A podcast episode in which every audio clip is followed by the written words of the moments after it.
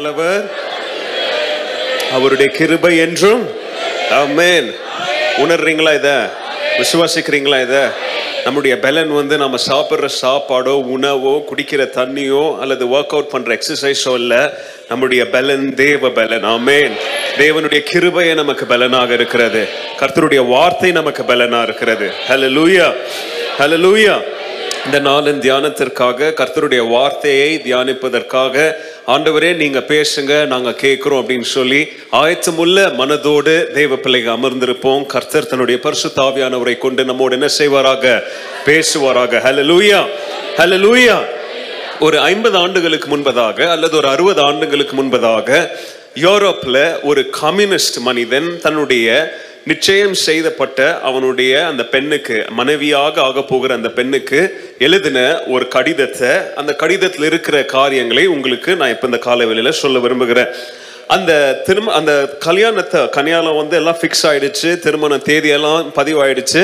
ஆனால் அந்த திருமணத்திற்கு முன்பதாக இந்த கம்யூனிஸ்ட் மனிதன் அவனுடைய அதாவது உட்பி அதாவது திருமணமாக போற அந்த பெண்ணுக்கு எழுதின கடிதத்தில் ஒரு அதிர்ச்சி ஊட்டும் ஒரு ச- ஒரு ஒரு காரியத்தை அதில் வந்து எழுதியிருந்தார். அவர் சொன்னார் அந்த ஹெட்டிங் ஆஃப் த மெசேஜ் வந்து பிரேக்கிங் ஆஃப் அவர் ரிலேஷன்ஷிப் நம்மளுடைய உறவு இதோட என்ன செய்ய போகுது? முடிய போகுது. யோசித்து பாருங்க இன்னைக்கு கூட நம்ம ரெண்டு திருமணத்தை என்ன பண்ணோம் நம்ம? அனௌன்ஸ் பண்ணோம். இந்த மாதிரி யாராவது லெட்டர் எழுதுனா எப்படி இருக்கும்? திருமணத்திற்கு முன்னாடி. இல்லை? ஸோ அவன் வந்து லெட்டர் எழுதுறான். பிரேக்கிங் ஆஃப் த ரிலேஷன்ஷிப் நம்மளுடைய நிச்சயம் செய்யப்பட்ட உறவு என்ன செய்ய போகுது? முறிய போகுது. வாய் அப்படின்னு சொல்லி அதற்கு கீழே அநேக காரணங்களை எழுதியிருந்தான். அதில் வந்து எழுதின அந்த காரணங்கள் கவனிங்க. கட்டுக்கதையில் ஏதோ ஒரு இடத்துல ஒரு கம்யூனிஸ்ட் மனிதன் எழுதின படிதத்தை உங்களுக்கு நான் சொல்கிறேன் அவன் சொன்னான் கம்யூனிஸ்ட் ஆகிய எங்களுக்கு தான் உலகத்துல எல்லா மனிதர்களை காட்டிலும் சாவு ரேட் இந்த டெத் ரேட் வந்து அதிகம் எங்களுக்கு தான் அதாவது என்ன சொல்ல வரோம்னா எங்களுடைய வாழ்க்கைக்கு நிச்சயம் இல்லை. நாங்கள் எப்போ உயிரோட இருப்போம் எப்போ சாவோம்னு சொல்லி எங்களுக்கு என்ன இல்லை? நிச்சயம் இல்லை. ஏன்னா கம்யூனிஸ்ட் கொள்கைகளை பின்பற்றவங்களுக்கு அப்படிப்பட்ட ஒரு ஆபத்தான வாழ்க்கை இருக்குது. ரெண்டாவது சொன்னோம் கம்யூனிஸ்ட் ஆகிய எங்களை தான் ஜனங்க வந்து கேலி பொருளாக பார்ப்பாங்க. எங்களுடைய கொள்கைகள் எங்களுடைய போதனைகளை நிறைய பேர் என்ன செஞ்சுக்க மாட்டாங்க ஏற்றுக்கொள்ள மாட்டாங்க. அதனால கம்யூனிஸ்டர்களாகிய எங்களுக்கு தான் மரணம் எப்போ வரும்னு தெரியாது. எங்களை என்ன செய்வாங்க? கட்டி தலைகீழியா தொங்க விட்டு எங்களை சுடுவாங்க. அவ்வப்போது ரோட்ல அங்கங்க நீங்க பார்க்கும்போது தலைகீழியா தொங்கிட்டு இருக்கிற ஒரு பொணம் யாருன்னு பார்த்தீங்கன்னா அந்த பெணம் வேற யாரும் இல்லை ஒரு கம்யூனிஸ்டா இருப்பான். இதெல்லாம் ரெண்டாம் உலக போர் சூழ்நிலையில நட நடந்த ஒரு சம்பவம். மூணாவது சொன்னோம். எங்களை மாதிரி கம்யூனிஸ்டுங்க தான் ரொம்ப ஈஸியாக அரெஸ்ட் செய்யப்படுவாங்க. எங்களை மாதிரி கம்யூனிஸ்டுங்களை தான் ரொம்ப ஈஸியாக பிடிச்சி ஜெயிலில் போடுவாங்க. எங்களை மாதிரி கம்யூனிஸ்ட்டை தான் ரொம்ப ஈஸியாக கொள்கையின் அடிப்படையில் தேச துரோகத்தின் அடிப்படையில் எங்களை என்ன செஞ்சிருவாங்க? கொன்றுவாங்க.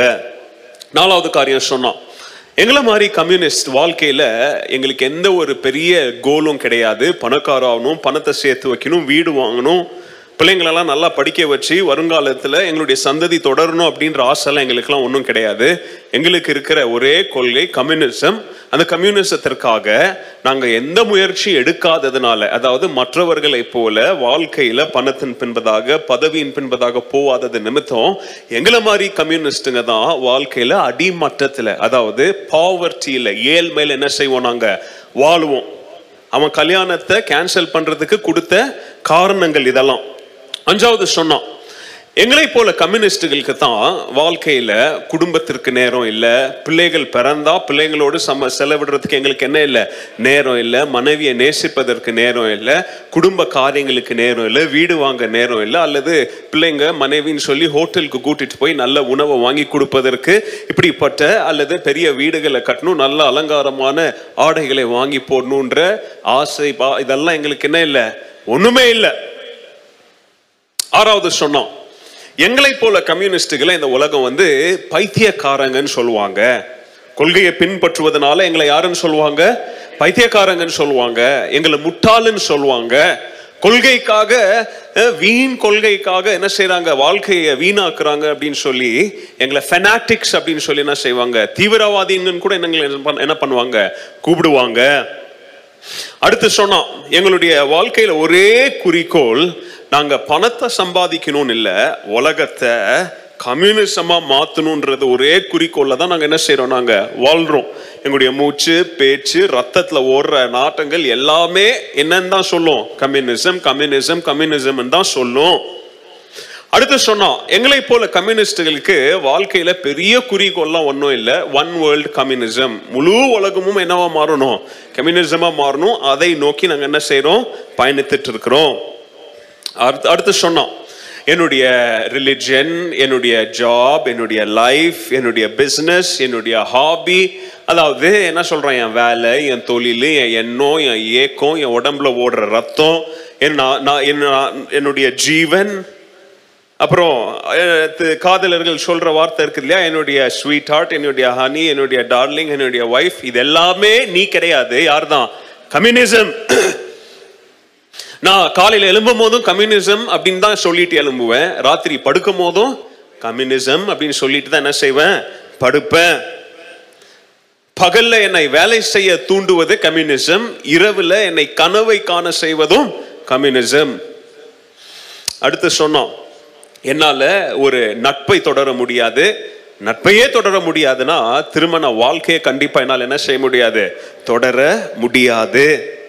என்கிட்ட யார் பேசினாலும் எப்படியாவது ஏதாவது ஒரு வார்த்தையில ஏதாவது ஒரு சென்டென்ஸ்ல என்னத்தை உள்ள திணிச்சிருவேன். கம்யூனிசம் உள்ள திணிச்சிருவேன். நான் பார்க்கிற பார்வையும் கம்யூனிசம் நான் பேசுற பேச்சும் கம்யூனிசம் நான் யோசிக்கிற யோசனையும் கம்யூனிசம் நான் நடப்பது ஒரு கம்யூனிஸ்டாக நடப்பேன். நான் சாவும் போது யாரா தான் சாவேன் ஒரு கம்யூனிஸ்டாக சாவேன் இந்த பத்திரத்தை நான் உனக்கு எழுதும் போது நேற்று இரவு என்ன பிடிச்சி என்ன பண்ணிட்டாங்க? ஜெயிலில் அடைச்சிட்டாங்க. இந்த பத்திரம் உன் கையில் வந்து சேரும் போது நான் உயிரோடு இருப்பேனோ அல்லது கம்யூனிசம்காக செத்திருப்பேனோன்னு எனக்கு தெரியாது. இந்த காரணங்கள் நிமித்தம் நாம் இருவரும் திருமணம் செய்ய வேண்டும் அப்படின்னு சொல்லி நிச்சயிக்கப்பட்ட அந்த காரியம் என்ன செய்யாது? நடக்காது. ஒரு கம்யூனிஸ்ட் எழுதின தன்னுடைய காதலிக்கு எழுதின ஒரு லெட்டர்ல இருந்து ஒரு சில காரியங்களை உங்களுக்கு நான் சொல்லியிருக்கிறேன். நாம் ஆராதிக்கிற நம்முடைய ஆண்டவராக இயேசு கிறிஸ்துவும் கிட்டத்தட்ட இதை போல ஒரு காரியத்தை நமக்கு சொல்லியிருக்கிறார். நம்முடைய ஆண்டவராக இயேசு கிறிஸ்து நம்மிடத்துல எப்படிப்பட்ட வாழ்க்கையை எதிர்பார்க்கிறார் அப்படின்றத உங்களுக்கு முன்பதாக ஒரு கேள்வியா நான் வச்சா இந்த கம்யூனிஸ்ட் மனிதன் எழுதின இந்த கடிதம் உங்களுக்கு ஒரு பதிலாக அது நிற்கணும் இந்த கால வேலையில லூக்கா பதினாலாவது அதிகாரம் இருபத்தி ஆறாவது வசனத்துல ஆண்டவர் சொல்றாரு ஒருவன் என்னிடத்துல வந் வரணும்னா ஒருவன் என்னுடைய சீஷனா வாழணும்னா சீஷனா மாறணும்னா ஒருவன் என்னை பின்பற்ற வேண்டும் என்றால் அவன் தன்னைத்தானே வெறுக்கணும் அப்படின்னு சொல்றதுக்கு முன்னாடி அவன் தன்னுடைய தகப்பனை தன்னுடைய தாயை தன்னுடைய மனைவிய குடும்பத்தை பிள்ளைங்களை கடைசியா அவனை சகோதர சகோதரி எல்லாம் சொல்லிட்டு கடைசியா அவனையே அவன் வெறுக்காவிட்டால். உன்னுடைய சொந்த வாழ்க்கையை நீ வெறுக்காவிட்டால் நீ என்னுடைய யாரா மாற முடியாது. சீஷனா மாற முடியாது. ஒரு மனிதன் கம்யூனிசத்திற்காக சகலத்தையும் இழக்க அவன் முன் வந்தான். ஒரு மனிதன் தான் திருமணம் செய்ய நிச்சயிக்கப்பட்டிருந்த ஒரு பெண்ணை தன்னுடைய கொள்கைக்காக அவன் வெட்டி விட என்னவோ இருந்தான் அவன்? ஆயத்தமாக இருந்தான். ஆண்டவராக இயேசு கிறிஸ்து சொல்றார் அவருக்காக வாழ வேண்டும் என்றால் நீங்க வெட்டி விடுங்க அப்படின்னு சொல்லல. வெட்டி விட நேரிட்டாலும் நீங்கள் அதற்கு எப்படியாக இருக்கணும்? ஆயத்தமாக இருக்க வேண்டும். ஹalleluya யூ மஸ்ட் ஹேட் அப்படின்ற வார்த்தையை நீங்க லிட்ரலா எடுக்க கூடாது இதை நான் சொல்றதை நீங்க எழுதிக்காங்க. பைபிள்ல எங்கேயாவது கார்னர்லயோ நோட்ஸ் எடுக்கிறவங்க எழுதிக்காங்க. ஆண்டவர் இங்க வெறுக்கணும் அப்படின்னு சொல்ற காரியத்துடைய அர்த்தம் என்ன? If anyone comes to me யாராவது ஒருவன் என்னை பின்பற்ற வேண்டும் என்றால் அப்படின்னு சொல்ற காரியத்தின் பொருள் அவன் கிறிஸ்துவை நேசிப்பதை காட்டிலும் தன்னுடைய குடும்பத்தை கொஞ்சம் கம்மியா என்ன செய்யணும்? நேசிக்கணும். அதாவது இப்படி சொல்றேன் தன்னுடைய குடும்பத்தை நேசிப்பதை காட்டிலும் கிறிஸ்துவை கொஞ்சம் அதிகமாக என்ன செய்யணும் அவன்? நேசிக்க வேண்டும். ஹேட் அப்படின்ற வார்த்தையின் அர்த்தம் லவ் லெஸ் எழுதிக்காங்க எங்கேயாவது? ஹேட் வெறுக்கிறது அப்படின்னு வார்த்தையின் அர்த்தம் கம்மியா நேசிப்பா. மனைவியை நேசிக்கிறியா? கிறிஸ்துவை காட்டிலும் கொஞ்சம் கம்மியா நேசி. கணவனை நேசிக்கிறியா? கிறிஸ்தவை கிறிஸ்துவை காட்டிலும் கொஞ்சம் கம்மியா நேசிங்க. அப்பா அம்மாவை நேசிக்கிறீங்களா? பிள்ளைங்களை நேசிக்கிறீங்களா? நேசிங்க. ஆனா யாரை காட்டிலும்? கிறிஸ்துவ காட்டிலும் கொஞ்சம் கம்மியா நேசிங்க. முதலாவது அர்த்தம் அது. ரெண்டாவது அப்படி இயேசுவை நேசிக்கிறதுனா அதோடைய அர்த்தம் என்ன? ஆண்டவர் சொல்லிட்டாரு சிலுவையை சுமந்து என் பின்னாடி என்ன செய்யணும்? வரணும். You have to relinquish everything உனக்கு சொந்தமான எல்லாத்தையும் என்ன செய்யணும்? கிறிஸ்துவுக்காக விட்டுவிட ஆயத்தமா இருக்கணும். எப்படி இந்த கம்யூனிஸ்ட் எல்லாத்தையும் விட்டுவிட ஆயத்தமா இருந்தான்? அப்போ இதோடைய அர்த்தம் என்ன?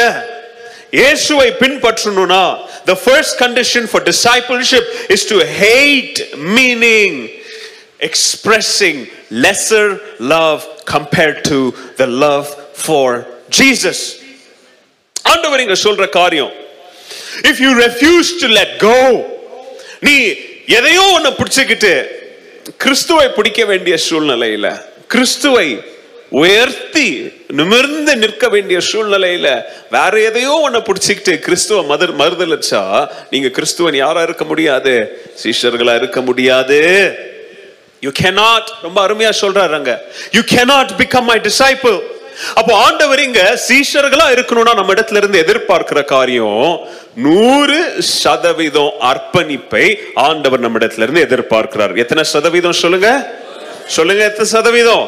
நூறு சதவீதம். தொண்ணூத்தி ஒன்பது பாயிண்ட் நைன்டி நைன் கிடையாது. ஹண்ட்ரட் பர்சன்ட் டிவோஷன் ஆண்டவர் நம்மிடத்துல இருந்து எதிர்பார்க்கிறார்.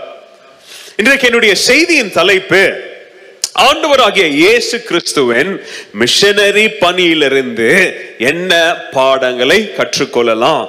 The life lessons that we going to learn from the missions or the ministry of Jesus Christ இதுதான் இன்னைக்கு செய்தியின் தலைப்பு.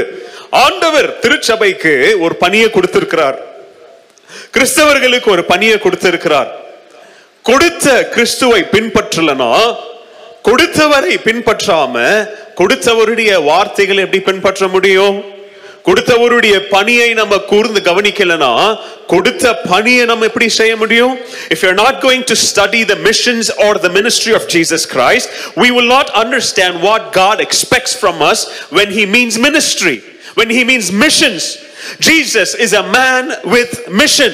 Jesus is a man of mission. Because Jesus is a man of mission, he models himself so that we could fulfill the ministry of missions.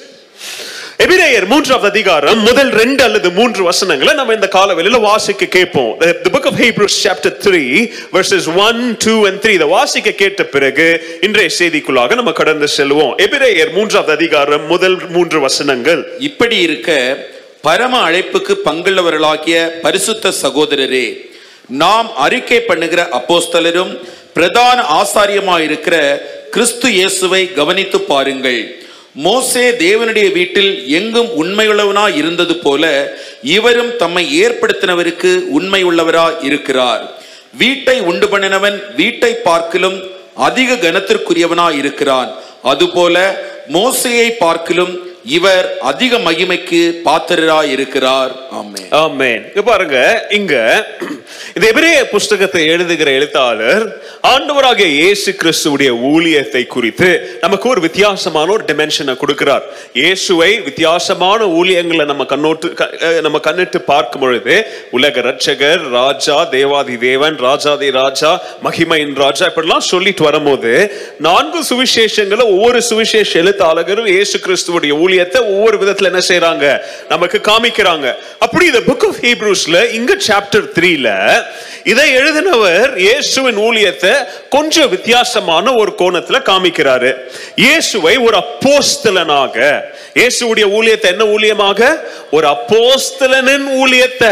ஆண்டவர் எப்படி நிறைவேற்றினார் அப்படின்றதற்கு example Hebrews chapter three verses one two and three இங்க மோசே மோசே செய்த ஊழியம் பழைய ஏற்பாட்டுல அநேக தீர்க்கதரிசிகள் செய்த ஊழியத்தை எல்லாம் இந்த யூதர்களும் முதல் நூற்றாண்டு கிறிஸ்தவர்களும் பிடிச்சுக்கிட்டு அவர்களுக்கு முன்பதாக தேவ ராஜ்யமாக இறங்கி வந்த கிறிஸ்துவன் ஊழியத்தை மறந்ததுனால இங்க ரெண்டு பேருடைய ஊழியத்தை ஒப்பிட்டு காண்பித்து எப்படி கிறிஸ்துவுடைய ஊழியம் இந்த ஊழியங்கள் எல்லாம் காட்டிலும் மேலான ஒரு ஊழியம் அதாவது மேலான ஊழியம்னா these ministries are incomplete the ministry of christ is complete வேதாகமத்துல சொல்லப்பட்ட எல்லா மனிதர்களுடைய ஊழியம் எல்லா போதகர்கள் எல்லா தீர்க்கதர்சிகள் எல்லா ராஜாக்கள் எல்லாருடைய ஊழியமும் ஒரு கட்டத்துல வந்து நிறைவேறாம நின்னுச்சு. ஆனா இயேசுடைய ஊழியம் ஒண்ணு மாத்திரம்தான் சகலத்தையும் இழுத்துட்டுக்கு வந்து அதை நிறைவேற்றி முடித்தது நிமித்தம்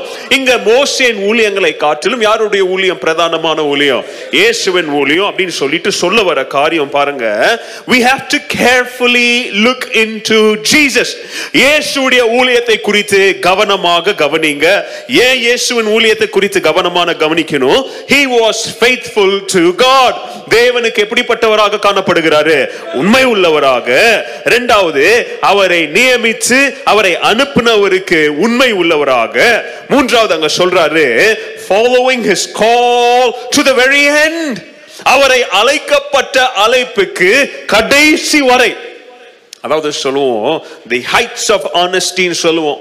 இல்லது தி ஹைட்ஸ் ஆஃப் ஆட்டிடியூடுன்னு சொல்லுவோம். அதாவது ஏதாவது ஒரு காரியத்தை நம்ம விவரித்து சொல்லணும்னா இதோடைய உயரத்தை பாரு. சொல்றோமா இல்லையா? அவனுக்கு எவ்வளவு திமிரு அந்த திமிரின் உச்ச கட்டமா அப்படின்னு சொல்றோமா? உச்ச கட்டம் உச்ச கட்டம்னா என்ன அர்த்தம் தெரியுமா? இயேசுவின் அழைப்புக்கு உச்ச கட்டமா தான் சிலுவை வரைக்கு போய் அதற்கு கீழ்ப்படிந்தார் அதனால இவருடைய ஊழியம் எப்படிப்பட்ட ஊழியம்?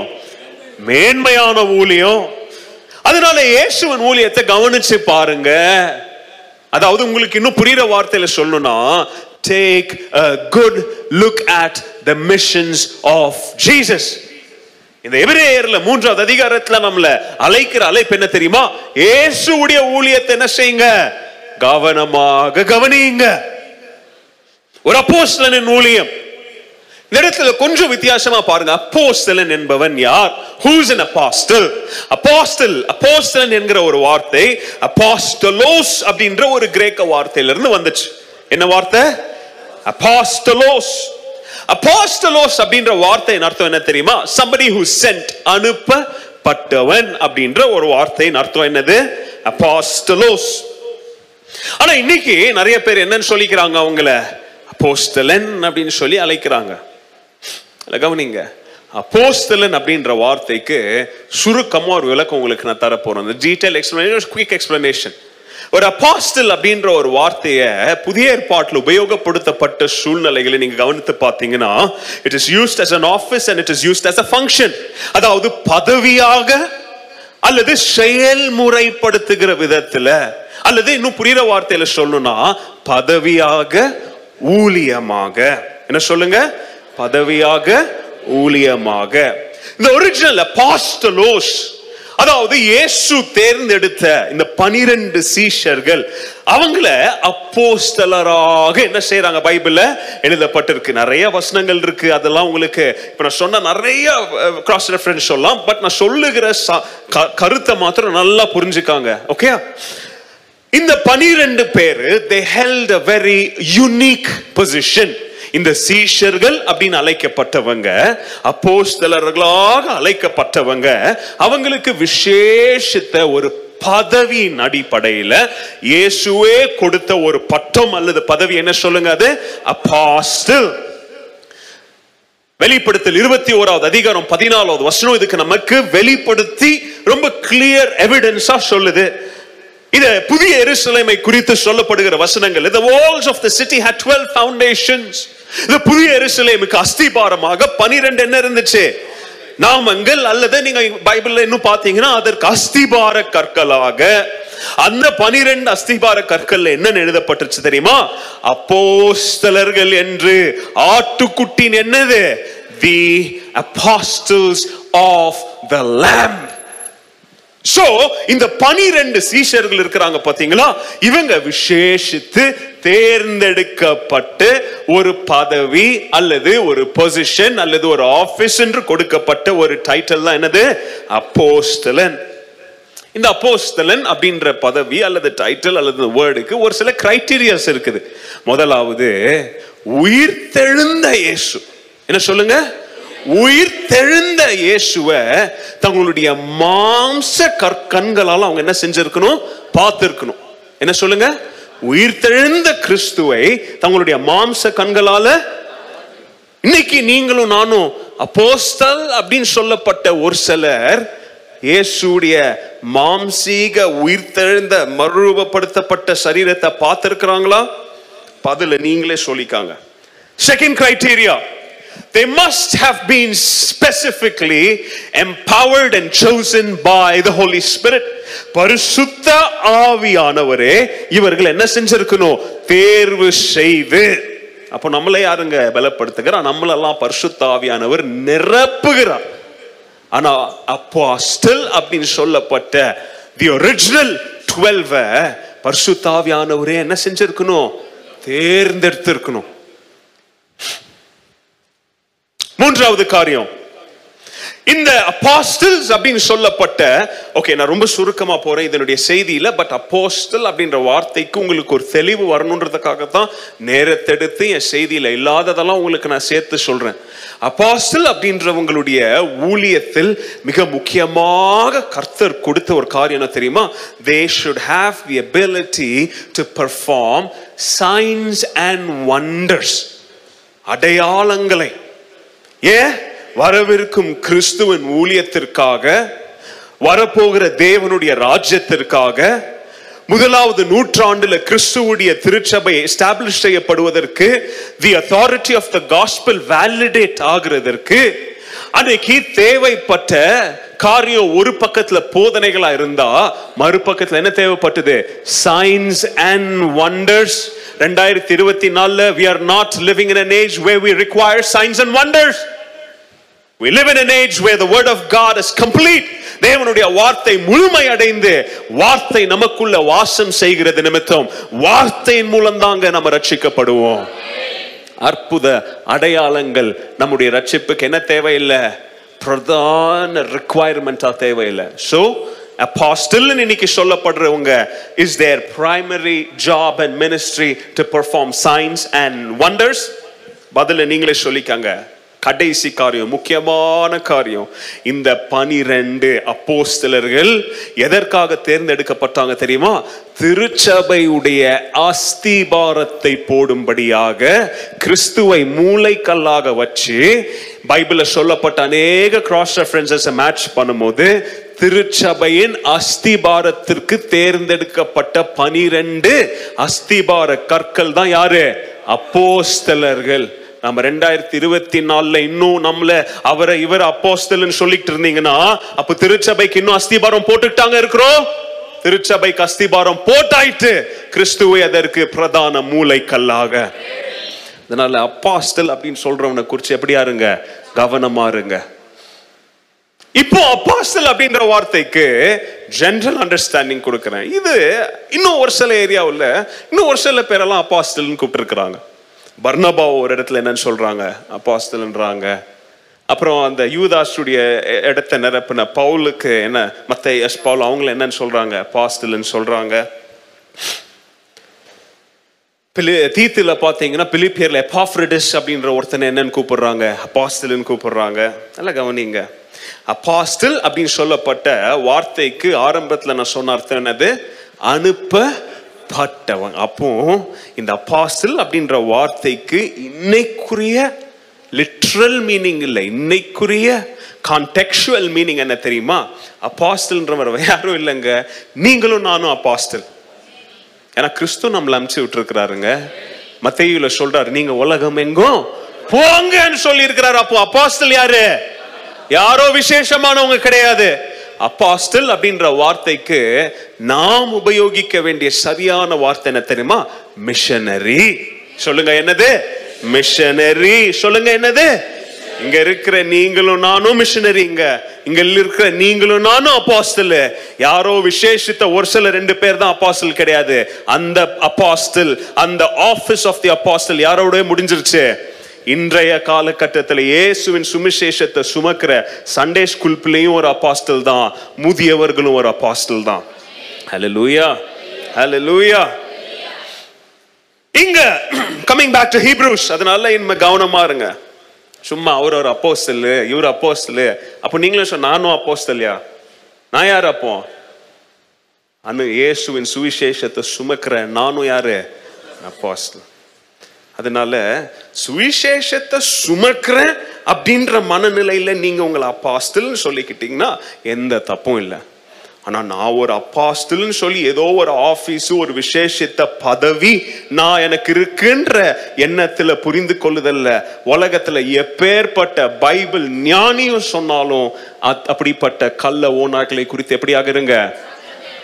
ஏன்னா அவங்களுக்கு ஆண்டவருக்கு ரெண்டாயிரத்தி இருபத்தி நாலில் திருச்சபைக்கு அஸ்திவாரத்தை அவர் என்ன செஞ்சுக்கிட்டு இல்லை இன்னும்? போட்டுக்கிட்டு இல்லை அதெல்லாம் முடிஞ்சாச்சு. அதன் மேலதான் நம்ம நின்றுட்டு இருக்கிறோம் ஆண்டவராக இயேசு கிறிஸ்து உலக ரட்சிப்புக்காக தன்னுடைய தகப்பனிடத்திலிருந்து சுமந்து வந்த செய்திய இங்க எபிரேயர் மூன்றாவது அதிகாரத்துல ரொம்ப அருமையாக எழுதுகிறார். ஆண்டவர் சொல்லுகிற காரியம் யோவா நாலு முப்பத்தி நாலுல என்னுடைய போஜனம் எது? எது என்னுடைய உணவு? யார் என்னை அனுப்பினாரோ அனுப்பினவருடைய சித்தத்தை திட்டத்தை அவருடைய யோசனைகளை நிறைவேற்றுவதுதான் என்னது? என்னுடைய போஜனம். இங்க ஆண்டவர் ஒரு அப்பாஸ்டலாக ஆண்டவராக இயேசு கிறிஸ்து ஒரு அப்போஸ்டனுடைய ஊழியத்துல இங்க அப்பாஸ்டலோ அப்படின்னு சொல்லி தகப்பன் அனுப்பின ஊழியத்தை குறித்து இங்க சொல்லும் பொழுது அவர் தன்னுடைய பணியை கண்களுக்கு முன்பதாக வைத்து சொல்லுகிறார் my food is what I do the will of God which he has sent me to தேவன் என்ன ஒரு பிரதான காரியத்திற்காக அனுப்பி இருக்கிறார் அதை செய்வதற்காக நான் வந்ததுனால நான் யார் இங்க? ஒரு அப்போஸ்தலனாக இயேசு இங்க he he represents a man of a mission. Hallelujah. Hallelujah. Jesus was sent with a mission. சும்மாலாம் அவர் இந்த பூமிக்கு இறங்கி வரல. யோவான் மூணு பதினாறு சொன்ன மாதிரி என்னது? நாம் பாவிகளாய் இருக்கையிலே. அப்புறம் கிறிஸ்து அதை எப்படி அனுப்புனாருன்னு ஜான் த்ரீ சிக்ஸ்டீன் சொல்லுது. இந்த உலகத்தை நேசித்தது நிமித்தம் தன்னுடைய ஒரே பேரான குமாரனை. கரங்களை உயர்த்திராமன்னு சொல்லுவீங்களா ஹலலூயா ஹலலூயா பாடம் நம்பர் ஒன்று. இயேசுவின் ஊழியத்திலிருந்து இயேசுவின் மிஷனரி பணியிலிருந்து நம்ம கற்றுக்கொள்ளக்கூடிய முதலாவது பாடம். Jesus was devoted Jesus was dedicated and Jesus was committed to his mission தன்னுடைய ஊழிய பணிக்கு ஆண்டவராகிய இயேசு கிறிஸ்து உறுதி உள்ளவராக உண்மை உள்ளவராகவும் அர்ப்பணிப்புள்ளவராகவும் காணப்பட்டார். பாடம் நம்பர் ஒன்று மையப்பொருளின் வார்த்தை அர்ப்பணிப்பு. இயேசுவுடைய ஊழியத்தில் நம்ம பார்க்கக்கூடிய முதலாவது characteristic he was dedicated and he was committed to his mission எதற்காக தன்னுடைய ஊழியத்துல அவர் அர்ப்பணிப்புள்ளவராக காணப்பட்டார் அப்படின்னு பாத்தீங்கன்னா எபிரேயர் மூன்றாவது அதிகாரம் இரண்டாவது வசனம் சொல்லுது தன்னை அனுப்பின பிதாவுக்கு அவர் எப்படி உள்ளவராக காணப்பட்டாரு? உண்மை உள்ளவராக அதாவது அர்ப்பணிப்புள்ளவராக. ஏன் அங்க அர்ப்பணிப்பு வருதுன்னா அவரை அனுப்புனவரின் நிமித்தம் அங்க என்ன வருது? அர்ப்பணிப்பு வருது. தேவன் தம்முடைய ஒரே பேரான குமாரனை இந்த உலகத்தை அவர் என்ன செஞ்சதுனால? நேசித்ததுனால அன்பு கூர்ந்ததுனால. அதனால தாங்க யோவான் ஆறு முப்பத்தி எட்டுல சொல்றாரு I have come down from heaven பரலோகத்திலிருந்து நான் எதுக்கு கீழே இறங்கி வந்திருக்கிறேன் தெரியுமா? என்னுடைய சுய விருப்பங்கள் சுய சித்தத்தை செய்வதற்காக அல்ல. என்னை சொல்லுங்க அனுப்பினவருடைய சித்தத்தை செய்யும்படியாக. இயேசு தன்னை அனுப்புனவருடைய சித்தத்தை ஒன் ஹூ அப்பாயிண்டட் ஹிம் ஏன் இயேசு கிறிஸ்துவுக்கு ஊழியத்தின் மேல ஒரு ஆர்வம் இருந்துச்சு? ஏன் ஊழியத்தை முடிவு வரைக்கும் அவர் கைவிடாம செஞ்சாரு? ஏன்னா அனுப்புனவர் யாரு? தன்னுடைய பிதா பிதா அனுப்பி இருக்கிறாரு one who sent him was God the Father நம்ம யாரை நேசிக்கிறோமோ யார் மேலே கனத்தையும் மரியாதையும் வச்சிருக்கிறோமோ அவங்களுக்காக எக்ஸ்ட்ராவா காரியங்கள் என்ன பண்ணுவோம் நாம? செய்வோம். யார் அற்பமாக நினைக்கிறோமோ அவன் பக்கமும் கூட என்ன செய்ய மாட்டோம். திரும்பி பார்க்க மாட்டோம். மனுஷனாவே அவன் என்ன செய்ய மாட்டோம். ஒரு பொருட்டாவே என்ன செய்ய மாட்டோம். நினைக்க மாட்டோம். காண்டவர் ஆண்டவர் தன்னை அனுப்புனது யார் அப்படின்றதை குறித்து கவனம் உள்ளவராக இருந்தபடியால் அவர் சொல்றாரு ஏன்பா நான் உலகத்துல வந்து ஊழியம் செய்ய வந்திருக்கிறேன். ஆனா அந்த ஊழியத்தை கூட என் சித்தத்தின்படி நான் என்ன பண்ண விரும்பல? செய்ய விரும்பல. ஏன்னா என்னை அனுப்புனவர் என்னுடைய பிதா. அவருக்கு பிரதான ஒரு திட்டம் இருக்கிறபடியால் அந்த திட்டத்தோடு தான் நான் என்ன செய்வேன் நான்? செய்வேன். இந்த மிஷன்ஸ் வீக்காக இருக்கிறதுனால கவனிங்க ஊழியத்தில் ஈடுபட்டிருக்கிற நாம நம்மை அனுப்புகிறவர்களை குறித்து கவனமாக இருக்கணும். ஊழியங்களில் ஊழியம் செய்கிற மிஷினரிகள் பிரான்ச் சர்ச்சஸில் ஊழியம் செய்கிற ஊழியர்கள் எல்லாம் கவனத்தோடு இருக்கணும். நம்ம யார் அனுப்புகிறா என்ன காரியத்திற்காக நிறுவனமோ அல்லது மிஷன்ஸ் ஆர்கனைசேஷனோ அல்லது சபையோ நம்மளை அனுப்புது? இன்னைக்கு ஊழியத்துல ஏன் நிறைய பேருக்கு உண்மையில் ஏன் ஊழியத்துல நிறைய பேரால நிலைச்சு நிக்க முடியல தெரியுமா? அவங்களுடைய ஸ்தாபனத்துக்கு அவங்களால என்னவா இருக்க முடியல? ஏ நீ ஸ்தாபனத்துக்கே உண்மையா உன்னால இருக்க முடியலையே. நீ எப்படி ஆண்டவருக்கு உண்மையா இருப்ப? உன்னை அனுப்புனவங்களுக்கே நீங்க உண்மையும் உள்ள உத்தமமா உங்களால அக்கௌண்ட்ஸையோ பண விஷயங்களையோ ஊழிய காரியங்களையோ குடும்ப காரியங்களையோ உண்மை உள்ளவர்களா இருக்க முடியலையே. நீங்க எப்படி பரம பிதாவுக்கு உண்மையா ஊழியம் செய்ய போறீங்க? கவனமா இருங்க. நேரம் இல்லாததுனால இதெல்லாம் நான் குயிக்காக சொல்லிட்டு போறேன் நான். தேவன் அவரை அனுப்புனது நிமித்தம் அவர் தேவனுக்கு உண்மை உள்ளவராக இருந்து தன்னுடைய ஊழியத்தில் என்ன செய்கிறாரு? அர்ப்பணிப்புள்ளவராக காணப்படுகிறார். அது மாத்திரம் இல்ல. தேவன் அவரை அனுப்பும் போது சும்மாலாம் அவரை அனுப்பி விடல. தேவன் தனக்கு இருக்கிற சகல அதிகாரத்தையும் பலத்தையுமே அவருக்கு என்ன பண்ணியிருக்கிறாரு? கொடுத்து அனுப்பி இருக்கிறாரு யோவான் பத்தாவது அதிகாரம் பதினெட்டாம் வசனம் எப்படியா சொல்லுது? தேவன் தன்னுடைய வாழ்க்கையை தன்னுடைய அர்ப்பணிப்பான உயிரை குறித்து பேசிக்கிட்டு இருக்கும்போது இப்படியா சொல்றாரு? யாரும் இதை என்னிடத்துல இருந்து என்ன செய்யல? எடுக்க முடியாது. நானே என்ன செய்யறேன் என்னுடைய ஜீவனை கொடுக்கிறேன். ஏன் கொடுக்கிறேன்? கொடுப்பதற்கு என்கிட்ட என்ன இருக்கு? அதிகாரம் இருக்குது. அதே அதிகாரத்தை உபயோகித்து கீழே வைக்கிற என் ஜீவனை மீண்டும் உயிரோடு எழுப்புகிற அதிகாரமும் யாருக்கு இருக்கு? எனக்கு இருக்கு. ஏன்னா இதை நான் யாரிடத்துல இருந்து பெற்றுக்கொண்டேன்? பிதாவின் இடத்துல இருந்து பெற்றுக்கொண்டேன். கரங்களை உயர்த்தி அலலூயா அலலூயா தேவனுடைய வார்த்தையோடு சேர்ந்து இணைந்து தேவ அதிகாரமும் வருது அப்படின்றத என்ன செஞ்சிடாதீங்க? மறந்துடாதீங்க. தேவனுக்காக ஏதோ ஒன்று செய்கிறோம்னா தேவன் நமக்கு அதற்குரிய அதிகாரத்தையும் தந்துதாங்க அந்த வார்த்தையை நம்ம இடத்துல அனுப்புகிறார். ஹலோ நான் அபிகேல் கிட்ட சொல்றேன். அபிகேல் ஜெரடையாக்ட சொல்லி அந்த டாயை இங்க எடுத்துட்டு வா அப்படின்னு சொல்றேன். அபிகேல் இப்ப என்ன சொல்லுவா? ஆ, அந்த டாயை எடுத்துட்டு வரணும்னு சொல்லி யார் சொன்னா? யார் பேரை யூஸ் பண்றா? ஏன்? என் பேரில் என்ன இருக்கு? அதிகாரம் இருக்கு. இந்த சர்ச்லயும் நிறைய பேர் என் பேரை யூஸ் பண்றீங்கன்னு கேள்விப்பட்டேன். பாஸ்டர் பேரை யூஸ் பண்றீங்கன்னு கேள்விப்பட்டேன். நல்ல காரியத்துக்கு யூஸ் பண்ணா நல்லது. அதனால கவனமாக இருங்க சரியா என்ன? என் பேரை யாராவது யூஸ் பண்ணாங்கன்னா. ஏன்னா பேர்ல என்ன இருக்குது கூட? அதிகாரம் இருக்குங்க. இல்லையா? அப்பா அம்மா கிட்ட சொல்லி பையனை இதை செய்ய சொல்லி அம்மா பொண்ணு இதை செய்ய சொல்லலாம் அம்மா போய் சொல்லுவாங்க. இதை செய்யன்னு சொல்ல மாட்டாங்க. யார் சொல்லியிருக்கிறா? பா சொல்லியிருக்கிறாரு. ஏன் பேர்ல என்ன இருக்கு? இங்க ஆண்டவர் சொல்றாரு என்னை அனுப்புனவருடைய நாமத்தில் வல்லமை இருக்கிறபடியால். அல்லேலூயா இயேசுவின் ஊழியத்துல இருந்து நம்ம கற்றுக்கொள்ள வேண்டிய இந்த மிஷன் சண்டையில கற்றுக்கொள்ள வேண்டிய முக்கியமான பாடம் நம்முடைய ஊழியத்துல நம்முடைய ரெஸ்பான்சிபிலிட்டியில கூடவே சேர்ந்து யாருடைய அதிகாரமும் இருக்குது? தேவனுடைய அதிகாரம் உள்ள வார்த்தையின் வல்லமையை ஆண்டவர் நம்மிடத்துல கொடுத்திருக்கிறாரு. ஹலலூயா ஹலலூயா அதனால தாங்க இயேசுவின் நாமத்தினால நம்ம என்ன பண்றோம்? ஜெபிக்கிறோம். இயேசுவின் நாமத்தினால பிசாசுகளை துரத்துறோம். இயேசுவின் நாமத்தினால விடுதலைக்காக ஜெபிக்கிறோம். இயேசுவின் நாமத்தினால நம்ம என்ன பண்றோம்? நம்ம பிறருக்கு ஆலோசனைகளை சொல்றோம். ஏன்னா இயேசுவின் நாமத்தில் என்ன இருக்குது?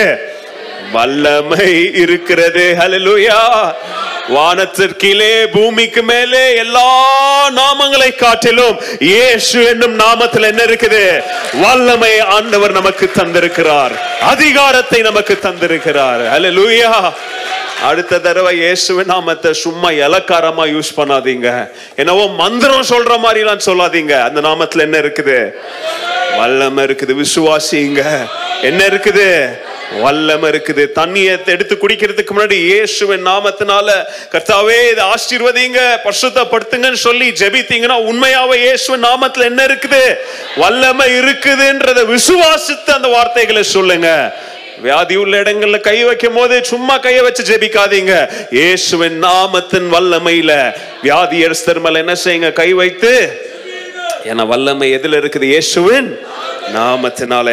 லூயா மூன்றாவது காரியம் இயேசுவின் ஊழியத்தின் பணியில நாம் கற்றுக்கொள்ள வேண்டிய முக்கியமான பாடம் இயேசு முதலாவது யார் அவரை அனுப்பினார்? இரண்டாவது அனுப்பினவருடைய நாமத்தின் வல்லமை. மூன்றாவது இதை உணர்ந்த ஆண்டவர் தனக்குள் இருந்த ஒரு முக்கியமான செயலை செய்கிறார். என்ன செய்கிறார் தெரியுமா? தன்னை தானே அவர் என்ன செய்கிறாரு? வெறுமை ஆக்குகிறார். அதனால தாங்க சொல்றாரு ஏன்பா நீ ஆகாயத்து பறவைய பாரு அங்கங்க ஓடிட்டு இருக்கிற மிருகங்களை பாரு அதுக்கெல்லாம் ராத்திரி ஆனா இரவு நேரத்துல வீடுன்னு சொல்லி தலை சாய்க்க என்ன இருக்கு? ஒரு இடம் இருக்கு. ஆனா மனுஷகுமாரனுக்கும் என்ன இல்ல? தலை சாய்க்க இடமே இல்லை. ஒரு சென்ட் நிலம் ஒரு ஒரு ஸ்கொயர் ஃபீட் அப்படின்னு கூட சொல்லிக்கிறதுக்கு என்கிட்ட என்ன இல்லை?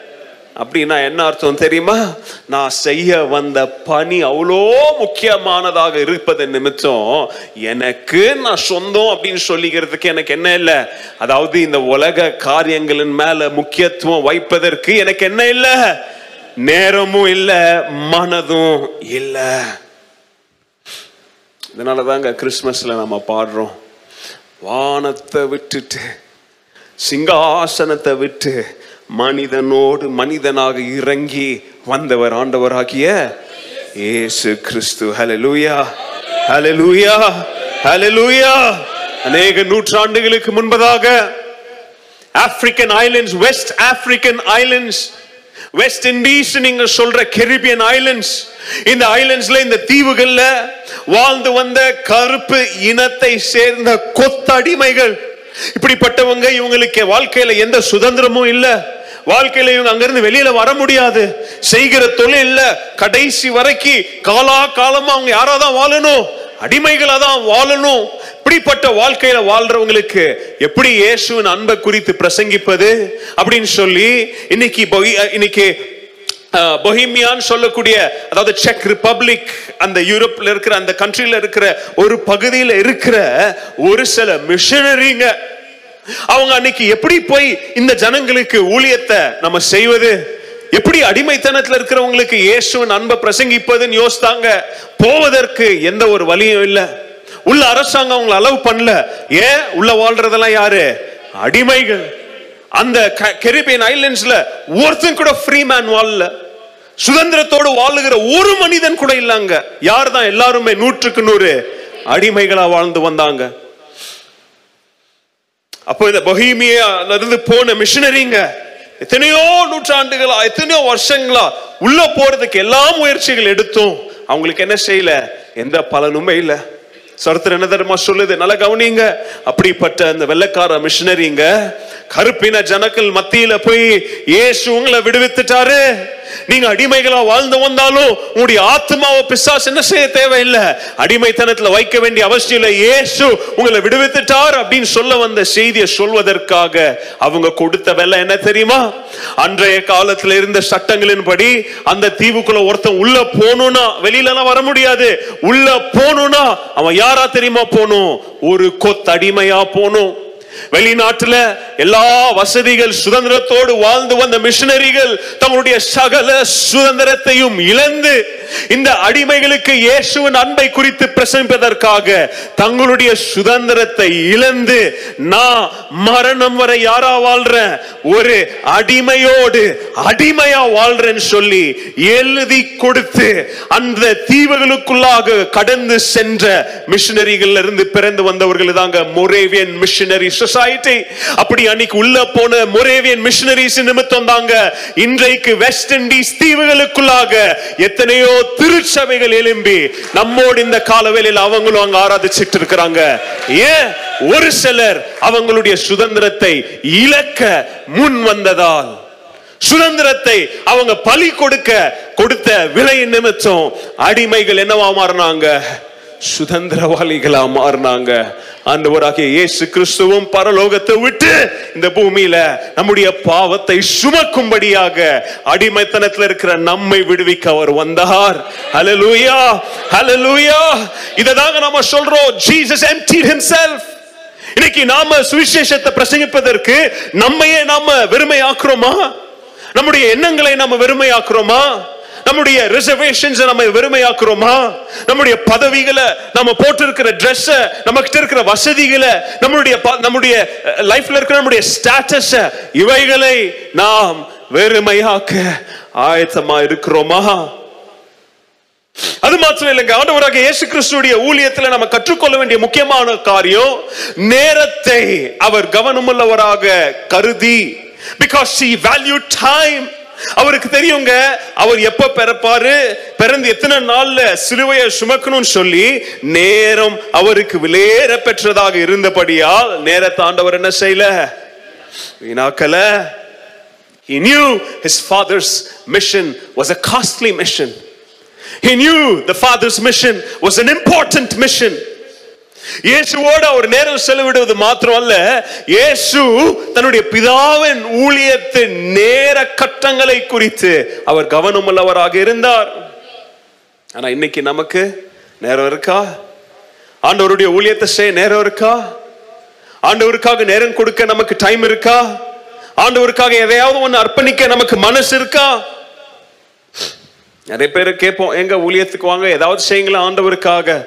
ஏதாவது ஒன்று செய்யுங்களா? ஆண்டவருக்காக சொல்லுவாங்க இல்லைங்க இப்போ இல்லை இல்லைங்க ஒரு வாழ்க்கையில் ஏதாச்சும் ஒன்று இதை முடிச்சிட்டு வந்துடுறேங்களேன் ஒரு பெரிய கடன் இருக்கு அதை முடிச்சிட்டு வந்துடுறேன்னு ஒரு பிள்ளைக்கு கல்யாணம் பண்ண அதை முடிச்சிட்டு வந்துடுறேன்னு ஏதாவது ஒரு காரணம்.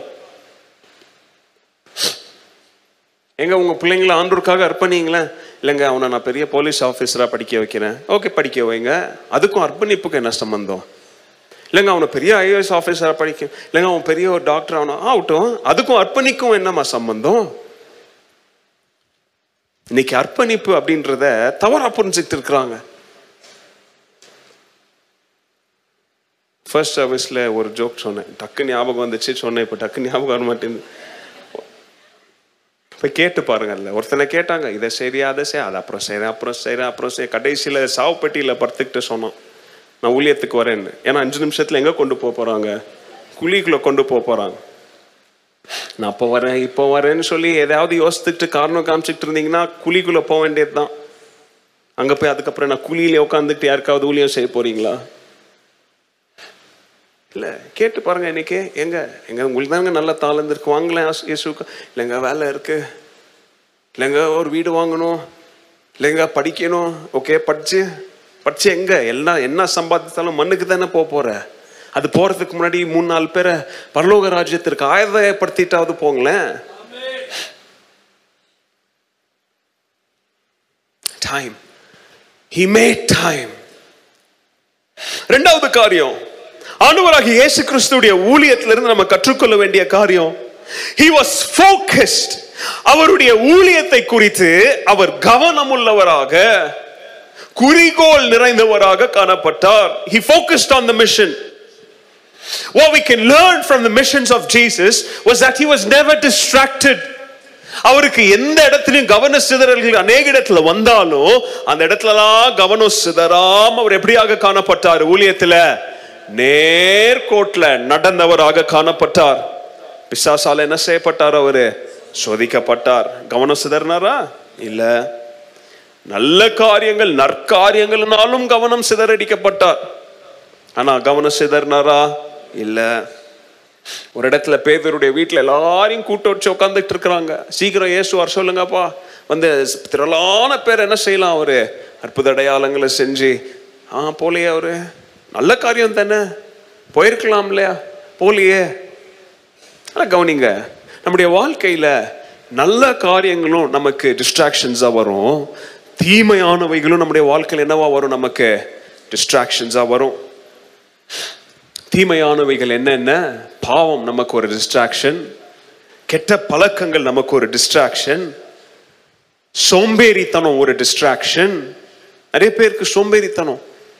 நிறைய பேர். ஏன் ஊழியத்துக்கு ஏன் பைபிள் ஸ்டடிக்கு வரமாட்டீங்க? ஏன் இதுக்கு வரமாட்டீங்க? அதுக்கு வரமாட்டீங்க? எங்க இருக்கிறது ஒரே வாழ்க்கைங்க. இந்த வாழ்க்கை முடிஞ்சிச்சுன்னா கதை க்ளோஸ் அவ்வளோதான் அடுத்த ஜென்மத்தில் நீங்கள்லாம் வேற இவனெல்லாம் பிறக்க மாட்டீங்க. இருக்கிற ஒரே வாழ்க்கை.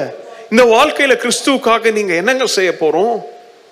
ஏங்க நம்ம நம்முடைய வாழ்க்கையில இப்படி லேசினஸ் இப்படி சோம்பேறித்தனத்தை காரணம் காமிச்சிட்டு இருக்கிறோம்? The love of நிறைய பேருக்கு பணம் பணத்தின் மேல இருக்கிற ஆசை. பணத்தின் பணம் சம்பாதிக்கிறது முக்கியம். பட் பணம் சம்பாதிச்சுக்கிட்டே இருக்கணும் அப்படின்ற ஒரு ஆசை இருக்கு பார்த்தீங்களா? அது தீமை. அது பொல்லா இவ்வளோ போதும் எவ்வளோத்தில் உங்களால் நிம்மதியாக திருப்தியாக வாழ்க்கையை ஓட்ட முடியுமா? அவ்வளோத்தில் என்ன செய்யுங்க? திருப்தி அடையுங்க. சந்தோஷப்படுங்க. ஒருத்தனுக்கு வந்து பத்து லட்சம் எனக்கு இருந்தால் எப்பா போதும் வாழ்க்கையில்? பத்து லட்சம் கொடுப்பார் ஆண்டவர். அதுக்கப்புறம் அந்த பணத்தை நாசினத்தை நம்ம சொல்லும் ஒரு இருபது லட்சம் பண்ணிடலாம். பத்து லட்சத்தை பண்ண உதவி செஞ்ச ஆண்டவர் இன்னும் இன்னொரு பத்து லட்சம் தர மாட்டாரா? இருபது லட்சம் வந்து அது நாற்பது லட்சமா மாறும் அந்த ஆசை. அது ஒரு கோடியா மாறும். பணத்தின் ஆசை எல்லா தீமைகளுக்கும் என்னவா இருக்குது? வேறா இருக்கிறது. இன்னைக்கு பணத்தின் மேல இருக்கிற ஆசை நம்ம தேவனுக்காக நம்மளை அர்ப்பணிப்பு செய்ய முடியாதபடி நம்மளை தடுக்குதா? இன்னைக்கு பணத்தின் மேல இருக்கிற ஆசை நம்மளை டிஸ்ட்ராக்ட் பண்ணுதா? நிறைய பேருக்கு கவனிங்க அவங்களுடைய ஹாபிஸ் அவங்களுடைய இன்ட்ரெஸ்ட் அவங்களுடைய அவங்க அவங்களுடைய பொழுதுபோக்கு ஒரு தடையா மாறிடும். நிறைய பேருக்கு மனிதனுடைய புகழ்ச்சி என்னவா மாறிடும்? ஒரு தடையா மாறிடும் ஒரு டிஸ்ட்ராக்ஷனா மாறிடும். யாரோ ஒருத்தர் அவங்கள புகழ்ந்த ரெண்டு மூணு வார்த்தை சொல்லிட்டா போதுங்க. அவங்க ஓடிட்டு இருக்கிற ஓட்டத்துல கொஞ்சம் என்ன செஞ்சிருவாங்க? நிப்பாட்டிடுவாங்க நிப்பாட்டி ஏன்? கவனமா இருங்க. உங்களை உங்களை நோக்கி வருகிற மனிதனுடைய எல்லா புகழ்ச்சி உங்களையும் அறியாம நீங்க தேவனுக்கல்ல உங்களை புகழ்ந்த மனிதனுக்கு ஊழியம் செய்யும்படியாக வழிவிலக செஞ்சனும் Be careful about the praises that come from men because it could hinder your total commis- commitment to God. And you'll indirectly be working them, working for them. You'll be indirectly serving them. It could be a distraction. அப்போ நம்ம நம்முடைய வாழ்க்கையில இப்படிப்பட்ட கவன சிதறல்களை குறித்து நம்ம எப்படி கவனம் உள்ளவரா இருக்கணும்? எப்படி கிறிஸ்து தனக்கு முன்பதாக ஒரு கிளியர் பிரையாரிட்டியை வச்சாரு? எப்படி அவரை அனுப்பினவரின் மேல தன்னுடைய கண்களை அவர் பதித்தார்? He fixed his eyes on the one that sent him. அதே போல இந்த கால வேளையில நம்மை அனுப்பினவருடைய நம்மை அனுப்பினவரின் மேல் நம்முடைய கண்களை நம்ம என்ன செய்யணும்? நாம பதிச்சில வைக்கணும். We have to fix our eyes on Jesus Christ பைபிளில் பார்த்தீங்கன்னா அநேக இடத்துல நிறைய கூட்டமாக நிற்பாங்க திடீர்னு யாரை காணாமல் போயிருப்போம்? ஏசு கிறிஸ்து காணாமல் போயிருப்பார். எங்க?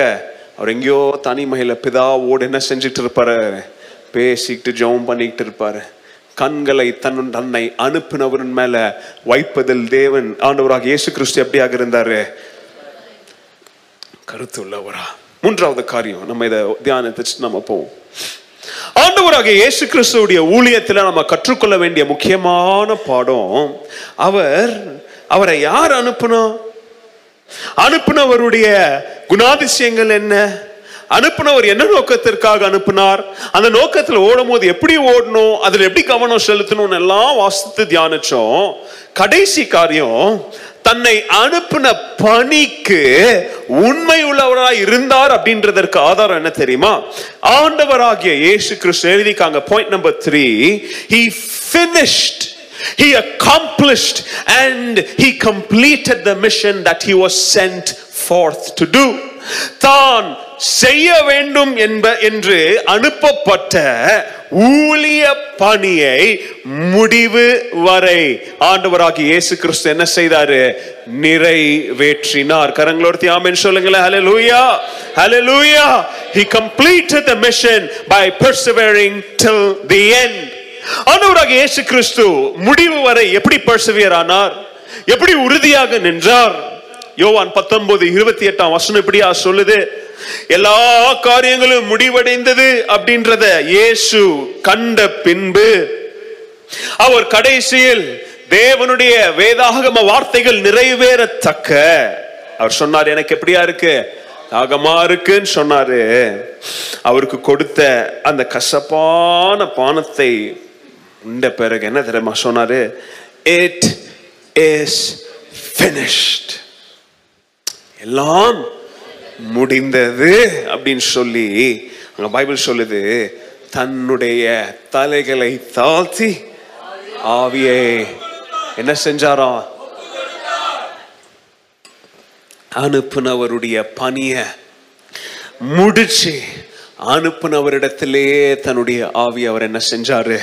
ஒப்பு கொடுத்தார் இதை குறித்து அநேக ஆண்டுகளுக்கு முன்பதாக நம்முடைய பழைய ஆலயத்தில் ஒரு குட் ஃப்ரைடே அன்னைக்கு உங்களுக்கு இந்த டாப்பிக்கில் பிரசங்கம் செய்திருக்கிறேன்.